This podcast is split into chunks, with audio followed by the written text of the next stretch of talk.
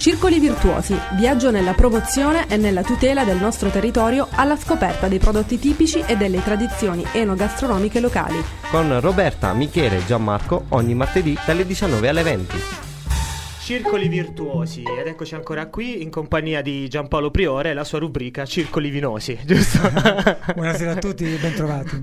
Ok, giusto per iniziare a tutti i radioascoltatori, chiunque ci stia seguendo da Facebook, un saluto a tutti quanti e soprattutto se volete scriverci al 351-888-9431 potete mandarci dei vocali, dei messaggi, qualsiasi cosa insomma volete, e poi potete seguirci anche sulla radio classica, no? Come si dice, i retro 98.7 98.5 scusatemi 98.5 FM, oppure direttamente vedere la diretta video su Circolo Virtuoso on Air oppure Radio Futura New Generation. Bene, Gianpaolo, di che parliamo oggi? Oggi parliamo di bollicine. Evviva le bolle, evviva le bolle. La bolla fa festa.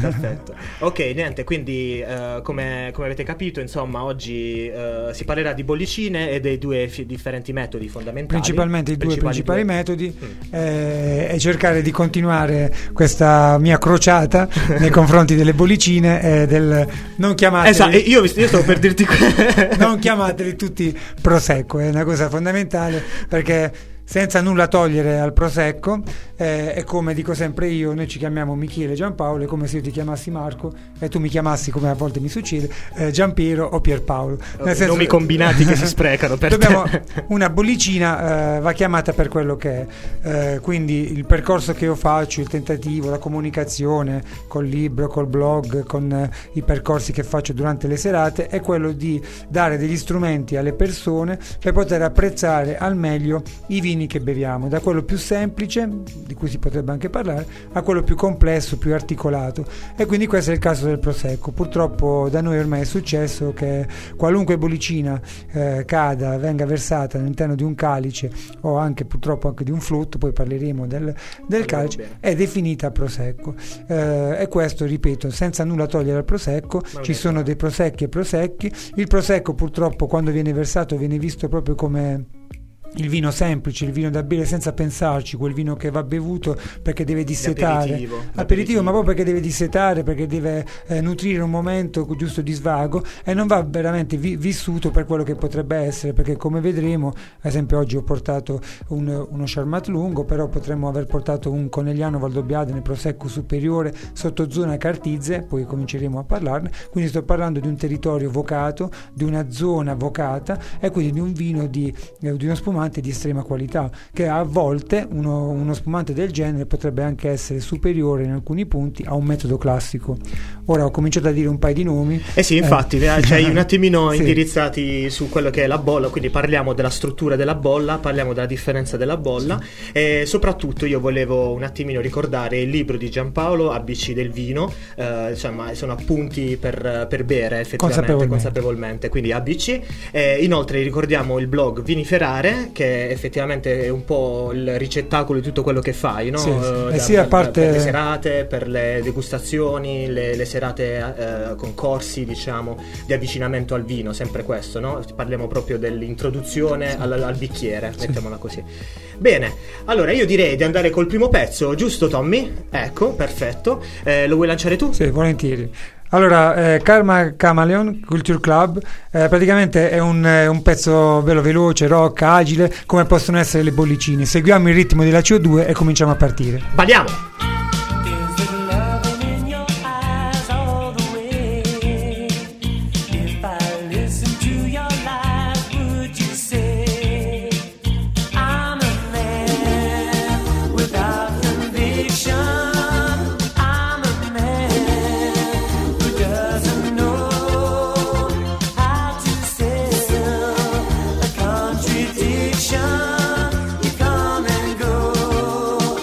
Come and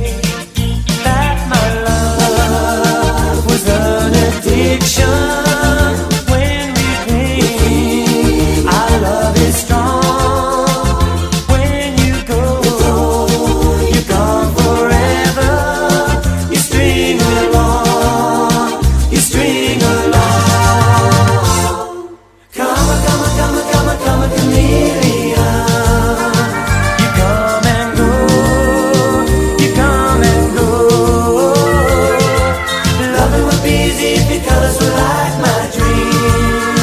Red, gold and green, red, gold and green. Every day is like survival. You're my lover, not my rival. Every day is like survival. You're my lover, not my rival.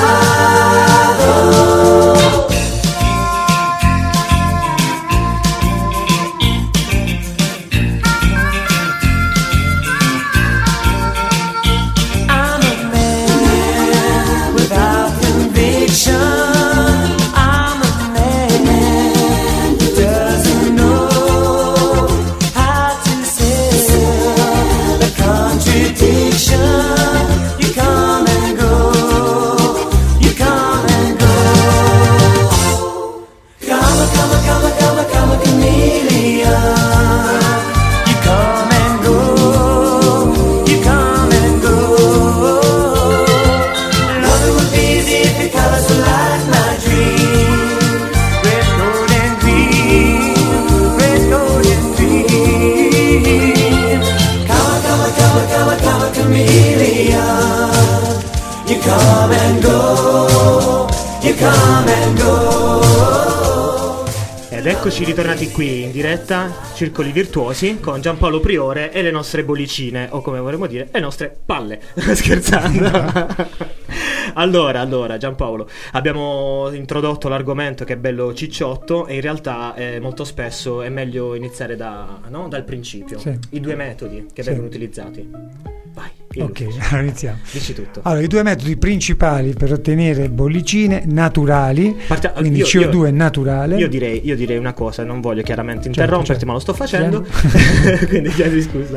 Quindi partiamo con la vinificazione. Sì, era quello che avevi detto. Sì. Perfetto. Quindi la vinificazione, è quello che poi dico anche nei percorsi di approccio, è zucchero che tramite dei lieviti, che in questo caso sono i Saccharomyces e Ellipsoideus e Ovoidalis, perché resistono alle alte pressioni che si creeranno durante la spumatizzazione, quindi zucchero che diventa alcol e CO2. Quindi questa cosa è fondamentale, perché se noi in qualche maniera riusciamo a intrappolare la CO2 da qualche parte, che sia autoclave o sia singola bottiglia, quella CO2 poi ce la ritroveremo quando stapperemo la bottiglia. Questa è proprio la bollicina. Quindi che cosa si dice? Che la CO2, per definirsi spumanti e vini frizzanti, deve essere una CO2 naturale che si è sviluppata per normale fermentazione, quindi non per addizione di latte. Non per addizione. Qualora fosse aggiunta per addizione, deve essere scritto nella etichetta spumante artificiale, cioè aggiunta di CO2 artificiale. Sì. Ah, ma mi piace questa cosa. Sì. Quindi quando leggiamo frizzante, frizzante è comunque un vino spumante che ha un titolo alcolometrico della cuvée particolare e una pressione di 1,52 bar, sempre delle cuvée, per entrare nello specifico. Spumante e spumante di qualità cambieranno la pressione e il titolo alcolometrico delle cuvée, che però sono tutti ottenuti tramite normale fermentazione che sviluppa CO2. Che poi è una rifermentazione. È una rifermentazione perché si parte dal presupposto che sia il metodo classico che il metodo Charmat o come si definisce Martinotti partono da un'unificazione semplice, quindi una semplice primitura con fermentazione. La normale vinificazione per normale. Avere i vini base. Praticamente il vino spumante, come ad esempio i vini liquorosi, fanno parte della categoria vini speciali, perché una volta che si è avuta la prima vinificazione, quindi quello che viene definito vino base, poi in qualche maniera si ha un'altra lavorazione. Per il vino liquoroso viene aggiunta mistella, alcol eccetera, poi eventualmente faremo una puntata sui vini liquorosi. Assolutamente, per forza. Quindi ad esempio il nostro Marsala. Per quanto riguarda invece i vini spumanti avviene, quindi la lavorazione che avviene è la seconda fermentazione, quindi la rifermentazione, che può avvenire o in autoclave, quindi pensiamo a un grande silos, o nella singola bottiglia. Quindi già questo atteggiamento fa capire praticamente che là avverrà qualcosa di più controllato, più chiuso, nel metodo Charmat in autoclave, e quindi qualcosa di più grande, che però, come dico sempre io, se c'è una vinificazione particolare, se c'è un metodo particolare, un'attenzione particolare, anche dalla bollicina da metodo Martinotti o Prosecco, quindi poi ci avviciniamo a definire al tema scottante, al tema fermentante, al tema propulsivo di questa puntata, possiamo avere anche dei Martinotti di estrema qualità, addirittura come quello che poi avremo il piacere di assaggiare solo noi. Sì, oggi siamo solo tre, quindi purtroppo dobbiamo sacrificarci, siamo solo tre, e quindi verremo questo Charmat lungo, e quindi ora capiremo cos'è Charmat lungo. Quindi, per parlare velocemente del metodo Martinotti, come abbiamo detto, è metodo Martinotti o Charmat, perché praticamente l'idea è stata di un italiano, e Charmat l'ha messo in pratica, come sempre. Molto spesso. Quindi comunque questo sistema in autoclave, cioè si fa venire questa seconda fermentazione mettendo lieviti, zuccheri, quindi riparte la fermentazione e avviene quella che viene chiamata presa di spuma. Poi avviene l'affinamento sui lieviti, cioè i lieviti praticamente non fanno altro che essere la placenta di questo vino, è l'embrione, quindi loro stessi vanno in autolisi e nutrono l'autoclave in questo caso. Più tempo avverrà questo affinamento, più sui lieviti, e più questo nutrimento ci sarà, questo estratto, più ci darà dei sentori. Più ci darà questi sentori. Un sentore che sicuramente sentiremo nel metodo classico è il lievito, perché è un contatto ancora maggiore, ma in uno Charmat lungo, in uno Charmat fatto bene, potremo sentire anche il lievito. Che Charmat lungo e Charmat tradizionale, mettiamola così, cambia il periodo di affinamento sui lieviti. Per lo Charmat lungo si può arrivare a 8-12 mesi. Quindi sfatiamo il primo mito, oltre a dire che non chiamiamo tutti Prosecco, perché adesso capiremo anche il motivo, cos'è il Prosecco e cos'è la bollicina messa lì per caso. Diciamo che non è vero che uno spumante spumantizzato in metodo classico, quindi champenoise, sia migliore o per forza migliore. Non è detto, è normale che c'è metodo classico, c'è attenzione, c'è prodotto, c'è Martinotti e Martinotti, quindi sicuramente parti da un presupposto che è lampante vedere una rifermentazione in una singola bottiglia. Poi vi racconterò le attenzioni che si hanno, i vari metodi, piuttosto che un metodo Martinotti che praticamente è in autoclave in condizioni isobariche, cioè pressioni controllate, in maniera tale che la fermentazione venga bloccata, e quindi tutto quello che si fa tra vasi, la refrigerazione, avviene tutto a temperatura e più che altro anche a pressione controllata. Sì, altrimenti questa CO2 che abbiamo intrappolato. Ok, e quindi poi la ritroviamo nella bottiglia, e quindi è normale che nella singola bottiglia sarà differente, nell'autoclave sarà diverso. Però se partiamo da vitigni di qualità, vino di qualità, attenzioni anche nella fermentazione, avremo comunque un prodotto di qualità anche da Charmat o metodo Martinotti. Se la materia prima è buona, quasi le sicuramente attenzioni sono buone. E possiamo avere metodo Martinotti da Negramaro, possiamo avere metodo Martinotti da Pinot Nero, come abbiamo fatto, che comunque è una... Per chiunque ci stia seguendo... questa è la bottiglia che assaggeremo. Anche questa è una provocazione, perché a me piace provocare, piace comunque stimolare le persone e dare gli strumenti. L'Oltrepò Pavese, per chi mastica un po', beve un po' vino, lo associa subito a una DOCG, sì. Una nostra DOCG Oltrepò Pavese lombarda, insieme alla Franciacorta, ed è principalmente Pinot Nero, e però in DOCG è metodo classico, mentre io ho portato una DOC, quindi in Oltrepò Pavese Pinot Nero, che comunque è un principe, è il principe dei vitigni, sì, che viene vinificato in mezzo Martinotti lungo, e quindi vogliamo vedere che cosa è successo, e vogliamo proprio vedere vediamo proprio che cosa e quindi queste sono le provocazioni che uno può comprendere solo se ha gli strumenti. Quindi io posso fare le espressioni solo se so fare le somme, le divisioni e le sottrazioni. Quindi questa è la cosa fondamentale, avere gli strumenti per poi divertirsi col vino, perché il vino è emozione, sono nozioni che vengono trasformate in emozioni,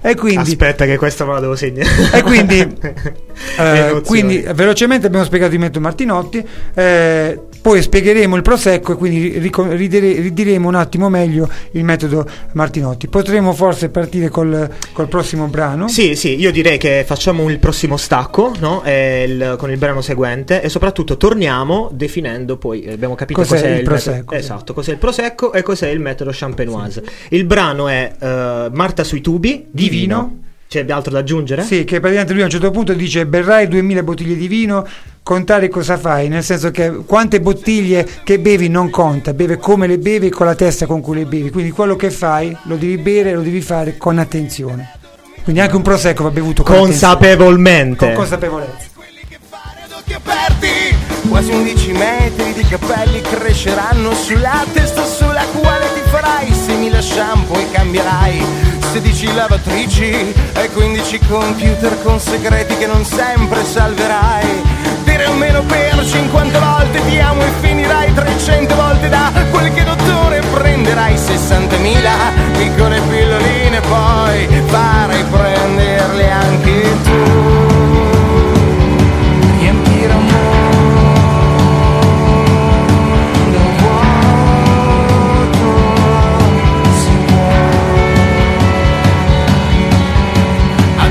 Con una ventina di persone delle 1900 che avrai conosciuto in giro e cambierai una decina d'auto e coprirai quasi 1.000.000 di volte la distanza fra la luna ed il tuo bar. Desidererai un'altra vita, un'altra donna, un'altra casa per tornare a fare finta che sia tua e piangerai 30 litri di lacrime, ma di queste solo un litro di gioia e batterai le ciglia 400 milioni di volte, berrai 1000 birre e 2000 bottiglie di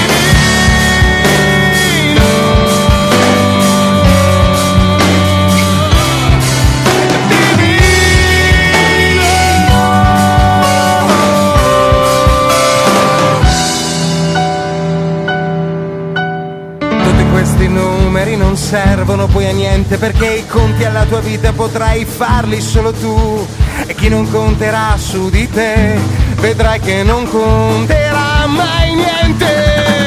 20 persone che ami se ne andranno, ti chiederai se c'entrerà Dio, oh non basta un addio, non basta un addio, e batterai le ciglia 400 milioni.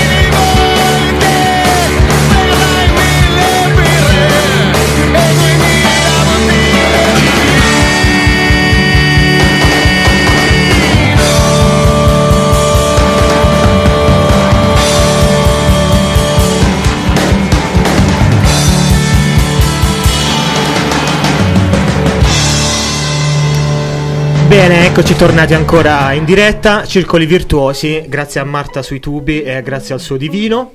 Ricordiamo per tutti i nostri radioascoltatori che ci potete ascoltare chiaramente su 98.5 oppure scriverci su 351-888-9431 oppure seguirci tranquillamente su Radio Futura New Generation, ma se insomma non fate in tempo e quant'altro potete sempre seguirci in podcast, anzi...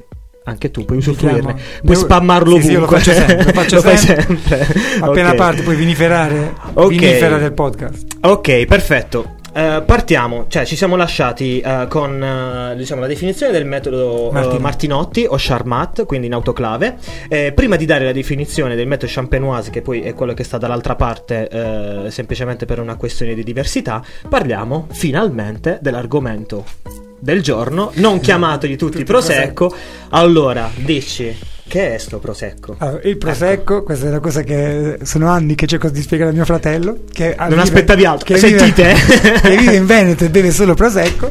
Niente, il prosecco è un vino spumante, quindi entra nella categoria spumanti, che è ottenuto per rifermentazione in autoclave, quindi metodo Martinotti, da Glera, che è il vitigno, che prima, infatti una domanda che a volte mi facevano, viene chiamato prosecco, invece adesso praticamente ha preso dal 2009 la DOCG e quindi si mette tutto al proprio posto. Il prosecco è la DOCG e il vitigno è Glera, quindi nient'altro che vitigno Glera vinificato col metodo Martinotti. Quello è il prosecco. Ma poi facciamo fare un applauso a questa definizione, no? Mi sembra giusto. Questo sì, però è anche vero qui. Grazie. Un po' in ritardo, ma grazie. Quindi praticamente tutti i vitigni che non siano Glera non possono essere chiamati prosecco. Perfetto.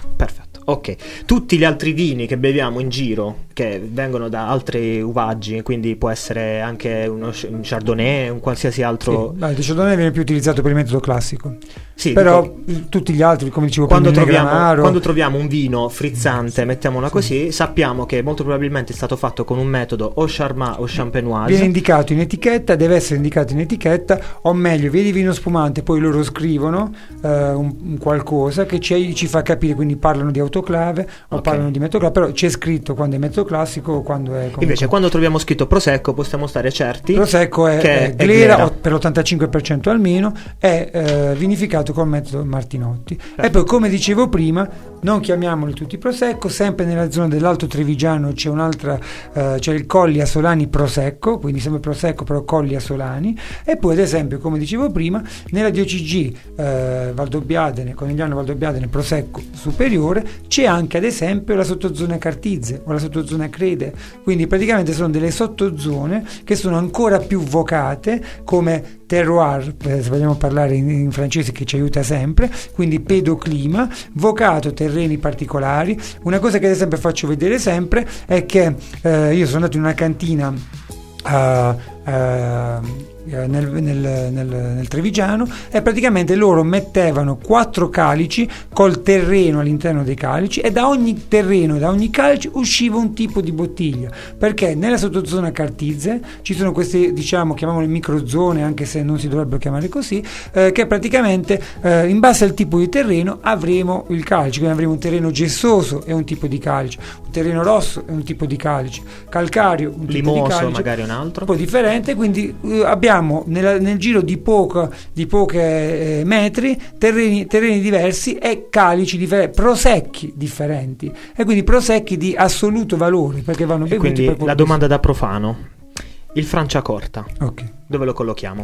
Franciacorta è un metodo classico che collochiamo in Lombardia, nella zona centrale della Lombardia, che va da Brescia al lago di Garda, al lago di Seo principalmente, e praticamente è quello che viene ottenuto a partire da Chardonnay principalmente, Pinot, poi Pinot Nero, Pinot Bianco o Pinot Grigio. Ok, è metodo classico, mi dà Franciacorta, che visto che stiamo, Franciacorta non è una diminuzione, una riduzione della Francia, quindi già ci mettiamo come al solito con un gradino indietro rispetto alla Francia. No, è curte franca, cioè vuol dire praticamente erano delle zone, i monaci benedettini, i monaci in generale hanno sempre messo lo zampino negli spumanti e nei vini in generale, erano delle zone dove non venivano pagati i dazi, perché comunque i monaci, in cambio di eventuali dazi, coltivavano e per la terra, un porto franco praticamente. Era un porto franco, curte franco, un porto franco, e quindi questo è, anche questo è cultura, anche questa è tradizione. Poi, se avremo tempo, sicuramente lo avremo, diremo come è nato lo champagne, il famoso Dom Pérignon, che cosa ha fatto finalmente monaco. Questo è un monaco. E quindi c'è storia. Ci sono punti di vista, però Dom Pérignon anche lì c'è leggenda, c'è storia, c'è comunque cultura, e c'era comunque un perché poi è nata la rifermentazione in bottiglia. Quindi la Franciacorta in quel caso è un territorio anche là vocatissimo, però anche lì non è solo Franciacorta il metodo classico, c'è il Trento Doc che è spettacolare, poi ne potremo parlare quando... E anche perché si lega benissimo al discorso prosecco, proprio perché stiamo arrivando più o meno nelle stesse zone del prosecco, giusto? Dove si fa il prosecco? Prosecco nel Veneto. Sì, dico come areale. Il Trento Doc. Sono praticamente il Trento Doc, vengono chiamate bollicine di montagna perché siamo sugli 800-900 metri di altezza, e sono territori vocati perché comunque le brezze, comunque il freddo, comunque controllato, la temperatura elevata, le escursioni termiche giorno-notte che danno fissano gli acidi della polpa e l'aromaticità della buccia, danno questi vini comunque di partenza strepitosi, che non hanno nemmeno bisogno di tanti cure e quindi coadiuvanti chimici in campo, perché da soli c'è un clima ideale per poter coltivare in quelle zone che comunque vengono chiamate zone di viticoltura eroica, perché siamo comunque in altezza, molte volte si fanno terrazzamenti e si fa raccolta manuale, perché la raccolta manuale è la base per avere un prodotto di qualità. Ma anche perché poi raggiungere certe altezze, altitudini è difficile anche da raggiungere con i mezzi, ma questa è una cosa che si verifica anche nelle Langhe, anche se non nelle Langhe, in Val d'Aosta, ci sono questi, in Liguria, che sono costretti a fare il manuale proprio perché il trattore non ci può arrivare lì, o comunque non si possono portare mezzi. E diciamo che noi, non lo so, almeno io personalmente li apprezzo parecchio. Bene. Prima di passare al prossimo brano, ormai ce la siamo cantata, ce la siamo suonata sul prosecco, grazie per avermi tolto questi dubbi. Soprattutto è rimasta in sospeso ancora la definizione del metodo classico. Che cos'è il metodo classico? Il metodo champenoise, qualche cosa l'abbiamo detto. Non vi anticipiamo niente, o meglio, li anticipiamo, però diciamo una piccola anteprima. Avremo in chiamata un esperto nella vinificazione. Un pioniere, diciamo, pugliese. Un visionario. Esatto, ormai gli abbiamo fatto un po' l'acquolina in bocca. Bene, signori, prossimo stacco. Il prossimo brano è di Enya, Anywhere Is.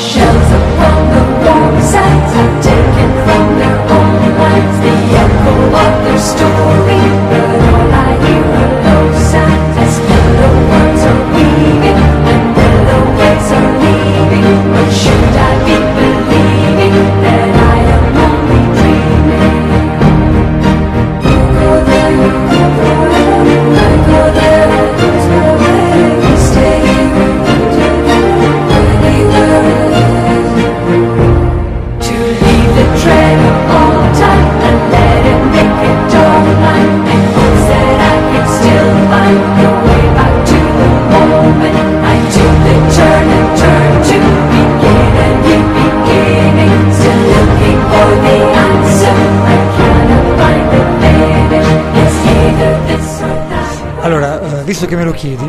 Sì, te l'ho chiesto mentre stavamo in pausa. Perché abbiamo scelto Anywhere Is dopo il prosecco? Perché traducendolo anche un po' in maniera grossolana, ovunque sia, e quindi è questo il discorso: tutte le strade portano al prosecco, e quindi Anywhere Is è prosecco. Invece finalmente abbiamo capito cos'è prosecco. E poi a me piace sempre associare un momento, una canzone, un ritmo a un tipo di un mood, a un vino, e quindi proprio quella semplicità, quel ritmo piacevole. Stavo a pensare di bere un vino, un prosecco, anche meditandolo e facendoci praticamente trascinare come se fossimo delle colline, nelle morbide colline. E infatti io di questo volevo dire, cioè molto, noi abbiamo fatto questa rubrica non solo perché chiaramente c'era un bordello da dire sui vini, ma anche perché effettivamente ogni vino, così come te le studi proprio tu i pezzi, perché sappiatelo, si studia tutti i pezzi ad hoc, sanno proprio a creare un mood ideale proprio per diciamo anche, sì, esatto, godersi il vino e apprezzarne tutte le qualità e quant'altro. Bene, noi dobbiamo fare un piccolo stacco pubblicitario, poi torniamo con la chiamata che vi abbiamo promesso.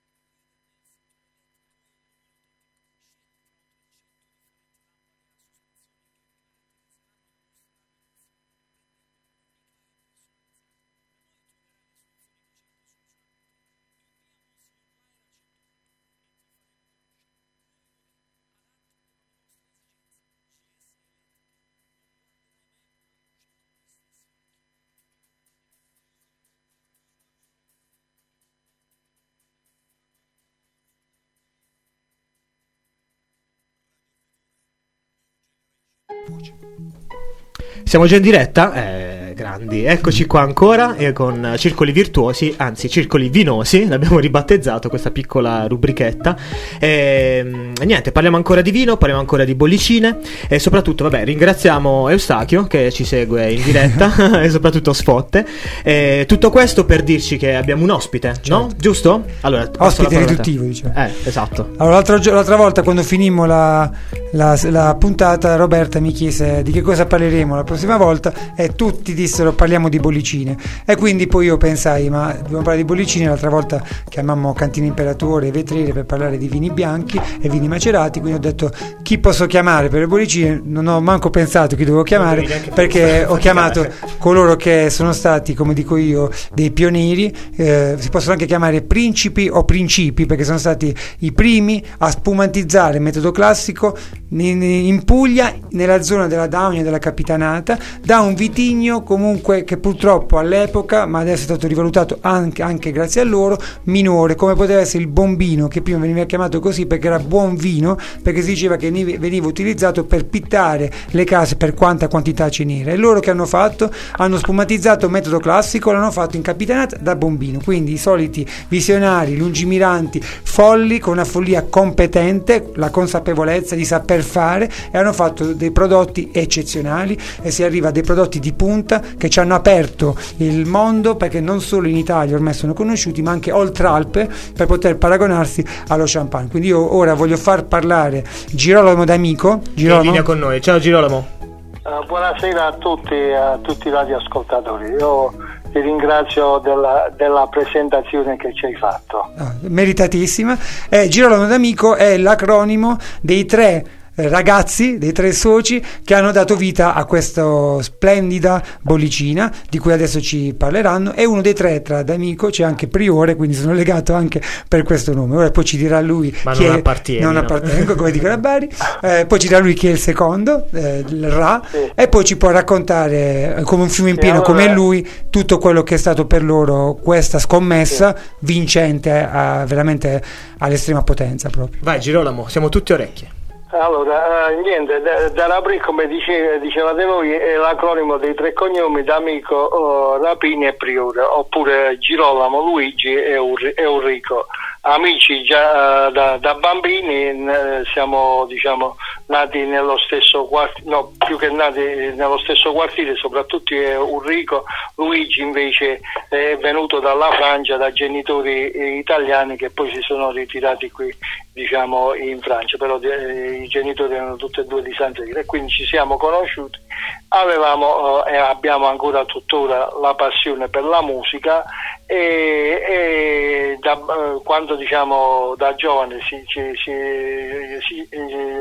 inizia a suonare, ci si trova sempre un posto dove andare a fare le prove, e il posto per fare le prove era la cantina di mia madre, dove mia madre ha origine di agricoltori, avevamo la cantina e facevamo diciamo un po' di vino. Tenete presente che San Severo, l'economia di San Severo è sempre stata un'economia vinicola, dalla metà dall'inizio dell'Ottocento, quindi qui si produceva più di 1 milione di ettolitri di vino, e San Severo come DOC è stata anche la prima DOC di San Severo. Quindi io molte volte, quando le persone mi chiedono, dice, noi pensiamo di essere nati nel vino, anche perché io ho i bei ricordi di quando ero bambino, che non vedevo l'ora che arrivasse il settembre per iniziare ad andare in campagna con i carretti ad andare a vendemmiare, perché poi sotto casa mia stava proprio la cantina dove si vinificava, e quindi abbiamo iniziato diciamo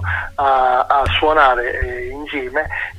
Però ripeto, tutte e tre avevamo questa passione per il vino, e che cosa fare, che cosa non fare, quelle idee che ti vengono da giovane, perché forse sei incosciente, perché non ci pensi, perché ci piace questa follia in generale. Esatto, abbiamo pensato diciamo di fare un qualche cosa che nessuno mai aveva provato, cioè, anche se San Severo c'aveva la DOC anche per gli spumanti, però nessuno aveva iniziato a fare fare spumare, e quindi iniziare a spumantizzare. Come spumantizzare? Voi avete parlato prima del metodo Martinotti. Il metodo Martinotti proprio non era al caso nostro, visto che a parte che non avevamo gli spazi, eravamo abbastanza squattrinati, e quindi comprare vigne di imbottigliamento non era proprio il caso.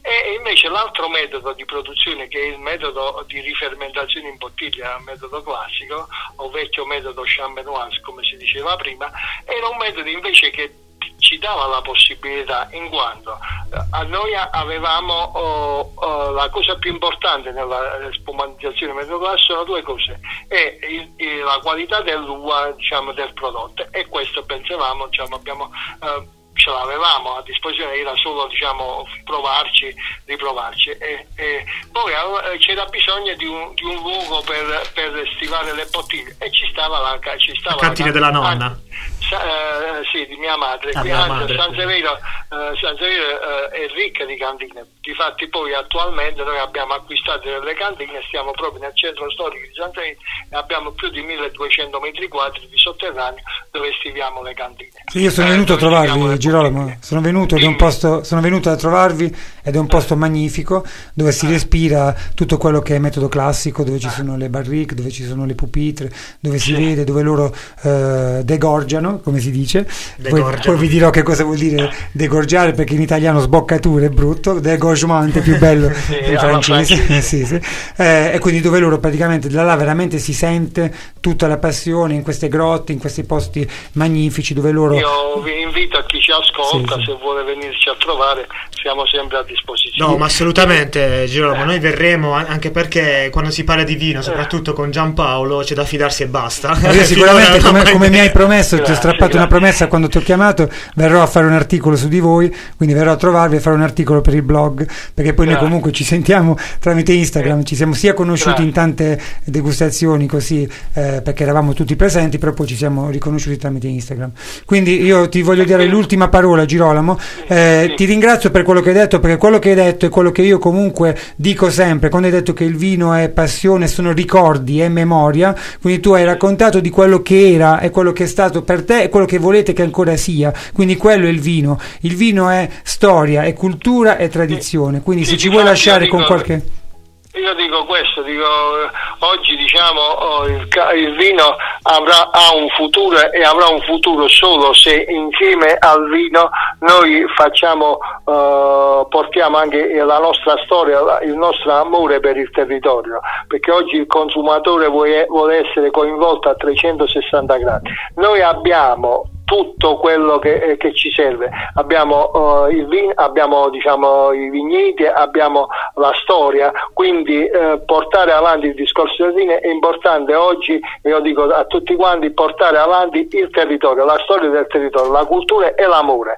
E un'altra cosa importante, diciamo, fare le cose con passione. I risultati nel vino, i risultati non vengono subito, non sono come qualche idea informatica che come la inventi subito ti arrivano i milioni di euro. Però nel vino, se c'hai passione, se ci credi in quello che fai, alla fine avrai i risultati, e sono risultati ben meritati e ben accolti, perché poi le persone capiscono che chi hanno di fronte. Grazie mille, Girolamo. Poi quello che hai detto tu è un'altra cosa che mi ha detto un altro vignaiolo, che nel vino ci vuole tempo, e nel metodo classico ci vuole tanto, e il tempo è signore, ti dà anche il tempo, il modo di sbagliare. Se hai il modo di sbagliare, quindi farlo con consapevolezza e con competenza, poi a furia di capire dagli errori che hai fatto, avrai dei prodotti che sono quelli che voi avete fatto, grazie al tempo e grazie alla vostra competenza, perché la passione senza competenza non va da nessuna parte.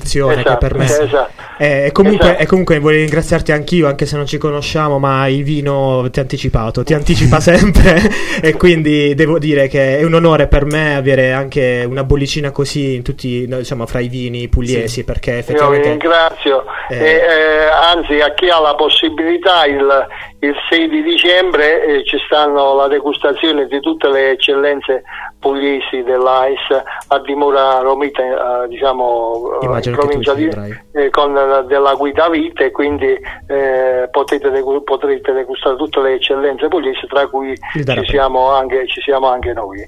Quindi è un modo per capire dove va la Puglia, e dove siamo arrivati e dove senz'altro possiamo andare oltre. Grazie mille Girolamo, grazie veramente di cuore. Ti abbracciamo, grazie per averci dato questo tempo, donato questo tempo. Anzi, per noi è un piacere, perché diffondere la cultura del vino è uno dei doveri del vignaiuolo. Si è giustificato anche in quello che fai, sì. Allora Priore. Un abbraccio mille. Girolamo, grazie, a presto. Grazie a voi. Ci vediamo in cantina. Ciao. Allora, lanciamo il brano, giusto? Dire che è fantastica conoscenza. Io credo che tu l'abbia già appurato prima noi. Ero contentissimo. Quando mi ha detto che voleva esserci, ero contentissimo. Bene. Il prossimo brano non potevo che scegliere Time in a Bottle, quindi potrei anche non spiegarla. Possiamo fare un applauso. Il tempo nella bottiglia, e poi vi racconterò cos'è il metodo classico. A dopo. If I could save time in a bottle, the first thing that I'd like to do is to save every day till eternity passes away, just to spend them with you. If I could make days last forever, if words could make wishes come true, I'd save every day like a treasure, and then again I would spend them with you. But there never seems to be enough time to do the things you want to do once you find them. I've looked around enough to know I want to go through time with you.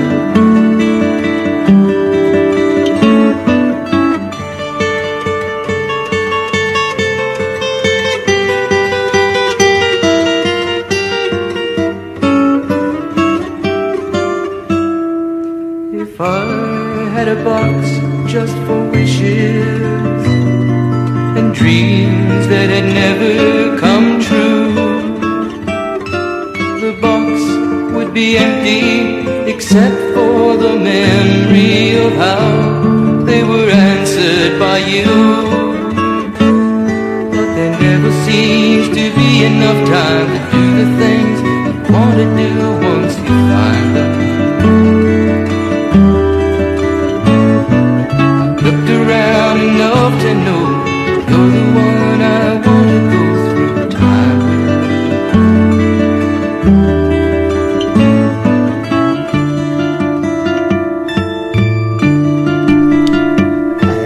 Creato proprio il mood preciso con questo Time in a Bottle, il tempo nella bottiglia, tempo che non abbiamo più perché siamo addirittura d'arrivo. Abbiamo l'ultima parte della nostra rubrica e la usiamo in pieno per dirci, prima cosa, come ha anticipato già Girolamo per telefono, che cos'è il metodo classico. Allora, l'abbiamo capito, penso, l'abbiamo anticipato. Ripetuto a Juve. Lo facciamo come abbiamo detto per il Martinotti, quindi abbiamo una seconda fermentazione, presa di spuma, che avverrà in bottiglia, quindi avverrà nella singola bottiglia. Ok, quindi che succede? Abbiamo questa seconda fermentazione nella singola bottiglia, quella che viene chiamata presa di spuma, poi scatta quello che viene quindi chiamato... Quindi vengono addizionati... presa di spuma, sì, per far avvenire la seconda fermentazione viene aggiunto quello che viene chiamato liqueur d'expédition, che praticamente sono lieviti, sali minerali, canna da zucchero, che fanno ripartire la fermentazione, e quindi poi nella singola bottiglia avverrà questa presa di spuma, e dopo l'affinamento sui lieviti. Più tempo durerà questo affinamento sui lieviti, più, come dicevamo, questa placenta dei lieviti darà nutrimento, darà questo embrione da cui poi le cellule andranno in autolisi e quindi esploderanno ed imploderanno all'interno della bottiglia, perché fa tutto da sola rilasciando tutto quello che poi noi sentiremo, quindi tutto l'estratto della fermentazione la ritroveremo nella singola bottiglia. Quindi se parliamo di 18 mesi o 24 mesi o 24 mesi o 36 mesi per spumanti di qualità, millesimati e non, e ora spiego anche cos'è il millesimato. Ci devi spiegare un po' di cosa prima, ecco, che te ne vai.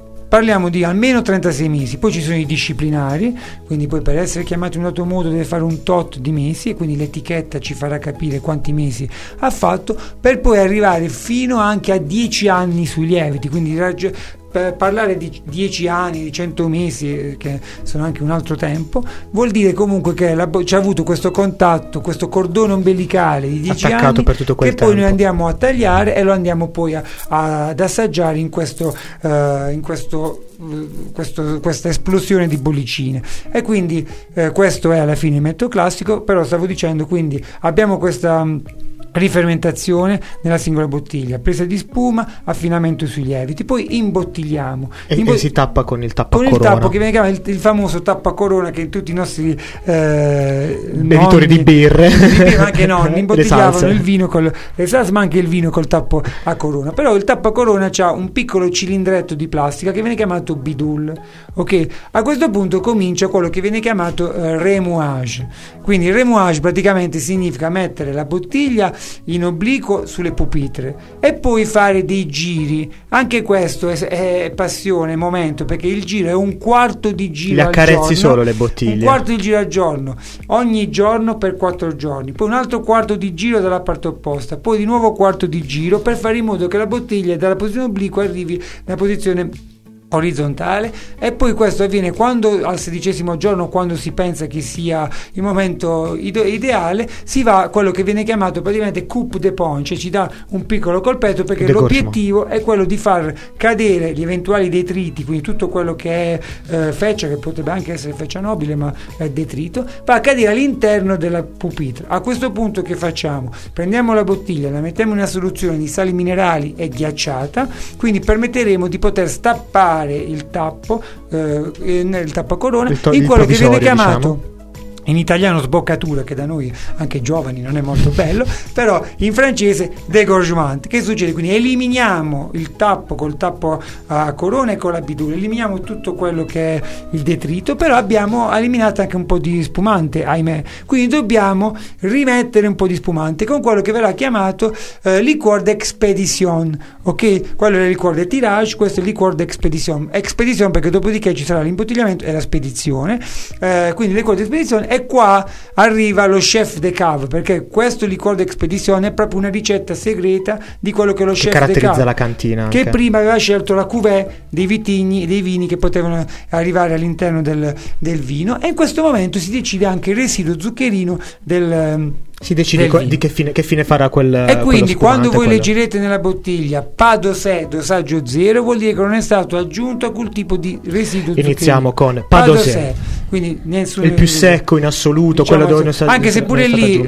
quando si degustano dei Padosè, siccome praticamente sentiremo lieviti, crosta di pane, miele, albicocca, anche se non c'è zucchero, sentiremo una gustosità, una piacevolezza in bocca che ci farà credere come se fosse vino dolce, cioè più amabile, perché è talmente piacevole, talmente godurioso, ghiotto, goloso, sì, pieno, rotondo, che quindi anche se dosaggio 0 è strepitoso, è dionisiaco, dico io. Quindi Padosè extra brut, tra 0 e 6 grammi, poi brut 6,12 grammi litro di zucchero, 6,12 brut, poi extra dry 12,15, poi dry 15,17, demisec è dolce, quindi 0,6. Dolce è quello che ha il residuo zuccherino più alto, diciamo. 50 mg litro, che sono tanti. E quindi comunque quelli che, diciamo, piace bere un po' di più, un po' meglio, diciamo, si dicono che lo spumante dolce è troppo facile, troppo piacevole, troppo diretto, e quindi preferiscono troppo ruffiano, troppo sfacciato, e quindi preferiscono giustamente il brutto, addirittura il Padosè, dove si può godere di tutto quello che è lo spumante, tutto quello che sono i lieviti, tutto quello che è questa esplosione di sapori all'interno della bottiglia. Ti interrompo per fare una domanda, chiaramente, che poi ricordami che devo dire millesimo, cosa vuol dire. Esatto, ti volevo chiedere millesimo, prima cosa, e soprattutto l'altro, le cuvée, che cos'è effettivamente? Cioè, io lo so perché ti seguo e chiaramente non sono nuovo a queste spiegazioni, però è giusto perché stiamo parlando di bottiglie, di bollicine, ed è giusto per me mettere anche in chiaro questo. Sì, allora la cuvée è come dicevo prima all'inizio, perché praticamente il vino base, questo è l'unico momento in cui possiamo miscelare, come dico quando parliamo di rosati, il vino rosato non è il vino bianco e il vino rosso, ma in questo caso possiamo utilizzare i vini di colori differenti, quindi facciamo la cuvée che sceglie sempre il chef de cave per ottenere il vino base, che è lo stesso che mette che poi quello che sceglierà il liqueur d'expédition. Se praticamente la cuvée si utilizzano i vini, tutti i vini, o almeno l'85% dei vini di quella vendemmia. Quel vino viene chiamato millesimato e solo in quel momento in etichetta per gli spumanti possiamo mettere l'annata, perché altrimenti negli spumanti voi potreste anche non trovare l'annata. L'annata si trova solo se è un millesimo, che io quando ero piccolo pensavo, perché sono romantico, fosse gocciolato il millesimo, anch'io andarlo a prendere millesimo per millesimo. Invece scegli il millesimo, e il millesimo è un sintomo di qualità, perché se tu hai fatto il millesimo di quell'annata vuol dire che è stata un'annata particolare che tu hai voluto ricordare. C'è sempre questo chef de cave che fa la scelta. Tra l'altro abbiamo usato tutti i francesismi, ma perché? Perché fondamentalmente il metodo classico è chiamato metodo champenoise ed vale la pena ricordare chi è, diciamo, l'inventore, o a chi è attribuito, diciamo, dal punto di vista. Si pensa che sia Dom Pérignon, chi lo dà Dom Pérignon, chi lo dà Don Groussard, però alla fine cosa è successo? Che si sono accorti questi monaci che coltivavano, che sono sempre quelli che intrallazzano con le cose alcoliche. Due sono le leggende, o che praticamente una bottiglia è scoppiata e quindi lui ha capito che stava una rifermentazione in bottiglia, forse per il caldo eccessivo, e invece si dice che siccome lui amava mettere fiori e zucchero all'interno della bottiglia, ha capito che con questi zuccheri e questi fiori dava gli aromi e lo zucchero per far ripartire la fermentazione. Gli si è accesa la lampadina e ha fermentato questa idea e ha fatto partire lo champagne o champenoise, che può essere chiamato così. Quindi lo champagne, visto parliamo anche dello champagne velocemente, sì, esatto. Lo champagne è chiamato champagne solo se viene fatto nella regione dello champagne. Quindi champenoise, metodo classico, champagne. Se siamo fuori avremo Cremant de Loire, Cremant d'Alsace, Blanquet de Limoux, eccetera eccetera. Champagne solo se lo puoi fare nella zona dello champagne da metodo champenoise. Io mi sto già umettando le labbra perché è arrivato il momento più ghiotto della puntata. Sì, finiamo entro 10 minuti. Scherzando. Allora vi dico la... Sì, diciamo che lo facciamo dopo il pezzo, giusto Tommy? Ok, perfetto. Allora il pezzo anche qua è semplice, una volta che lo diciamo. Coldplay, The Scientist. Quindi siccome è metodo classico, rifermentazione in bottiglia, alchimia, chimica, pozione magica per avere questo strepitoso vino, e quindi è Scientist, Coldplay. Altro mood. Tell me your secrets and ask me your questions. Oh, let's go back to the start.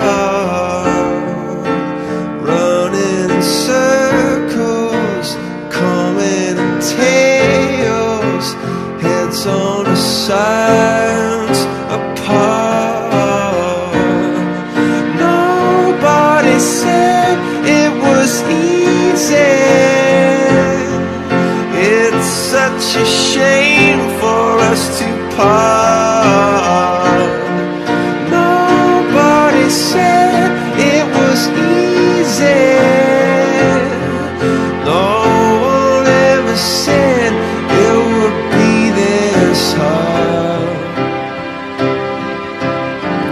Oh, take me back to the start.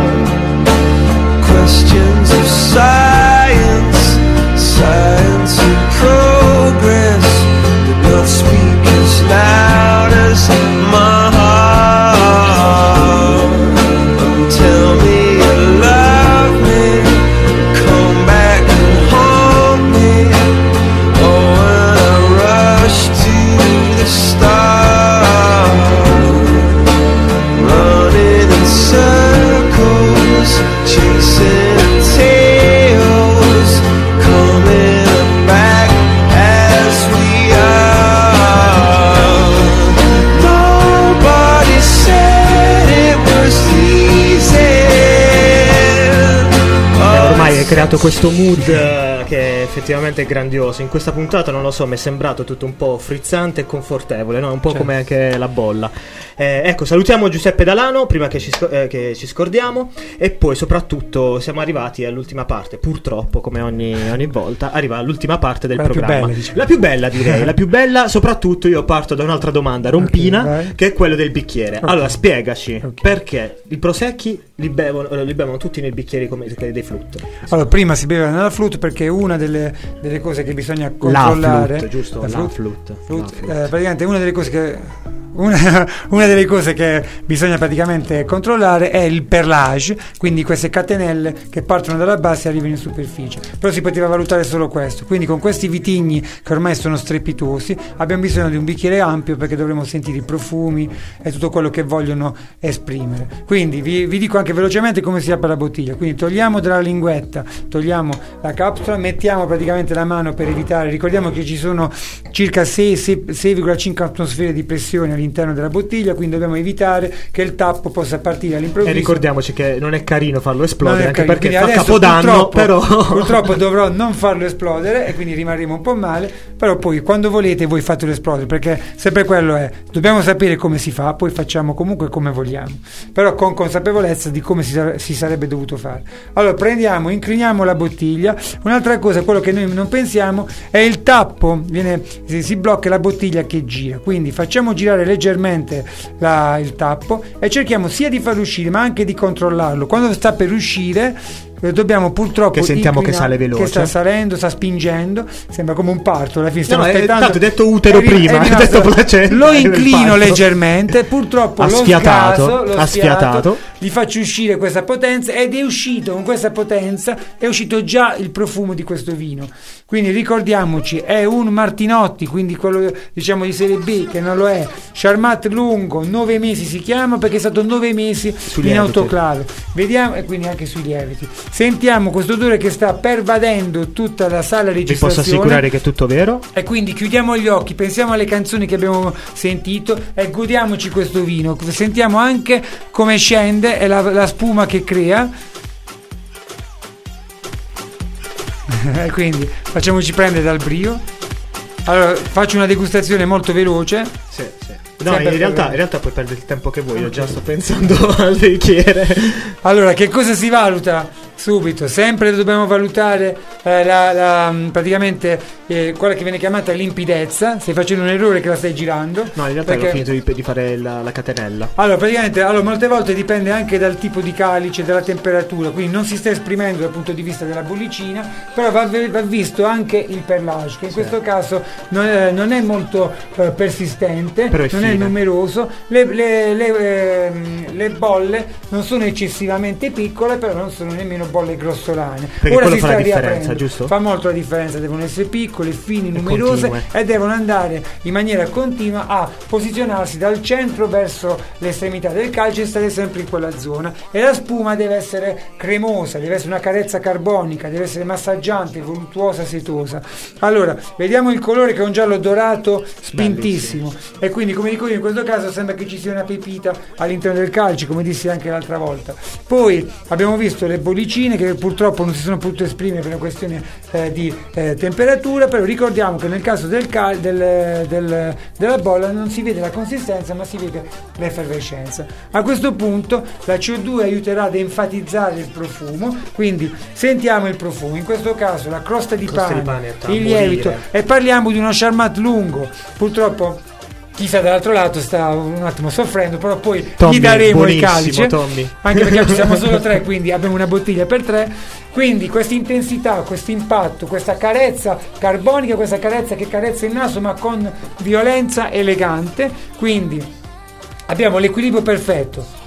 Abbiamo macchia mediterranea, poi abbiamo felce, abbiamo agrumi e crosta di lievito. Abbiamo un equilibrio perfetto al naso. Il naso è subito entusiasta di quello che sta succedendo. Lo vuole subito assaggiare perché mi sta dicendo che questa longevità, questa freschezza, mista a questo candito, questo agrume candito, mi darà qualcosa di strepitoso. A questo punto, come dico sempre, stiamo conoscendo il calce che si sta raccontando. E quindi stiamo conoscendo il calce e andiamo dal primo sorso, che deve essere un avvinamento, perché stiamo conoscendo il calce, non buttiamoci subito addosso alla signora. Non facciamo sempre i grezzi.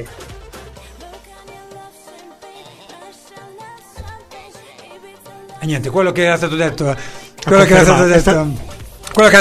stato confermato. È stato confermato al gusto olfatto, un sorso pieno, vigoroso, voluttuoso, presuntuoso anche, propulsivo. Sì, Chiudo dicendo solo che questo vino e questo spumante strepitoso è stato ottenuto da uno Charmat lungo da Pinot Nero, che viene utilizzato per il metodo classico. In questo caso questa azienda strepitosa ha deciso di farlo in mezzo Martinotti, Charmat lungo, 9 mesi sulle bucce, quindi Oltrepò Pavese, 9 mesi sui lieviti, Oltrepò Pavese Doc, quindi Martinotti di qualità, Torrevilla.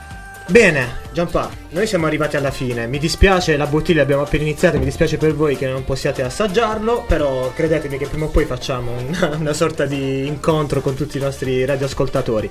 Bene, siamo addirittura d'arrivo. Grazie Giampaolo per averci regalato le tue perle. La prossima volta ti va già di dire quale sarà l'argomento? Ci devi pensare? Pensiamoci. Siamo adesso, sotto Natale, pensiamoci. Anzi, accettiamo anche delle proposte, sì. No? Se ci avete delle proposte, magari qualche curiosità, siamo qui per soddisfare.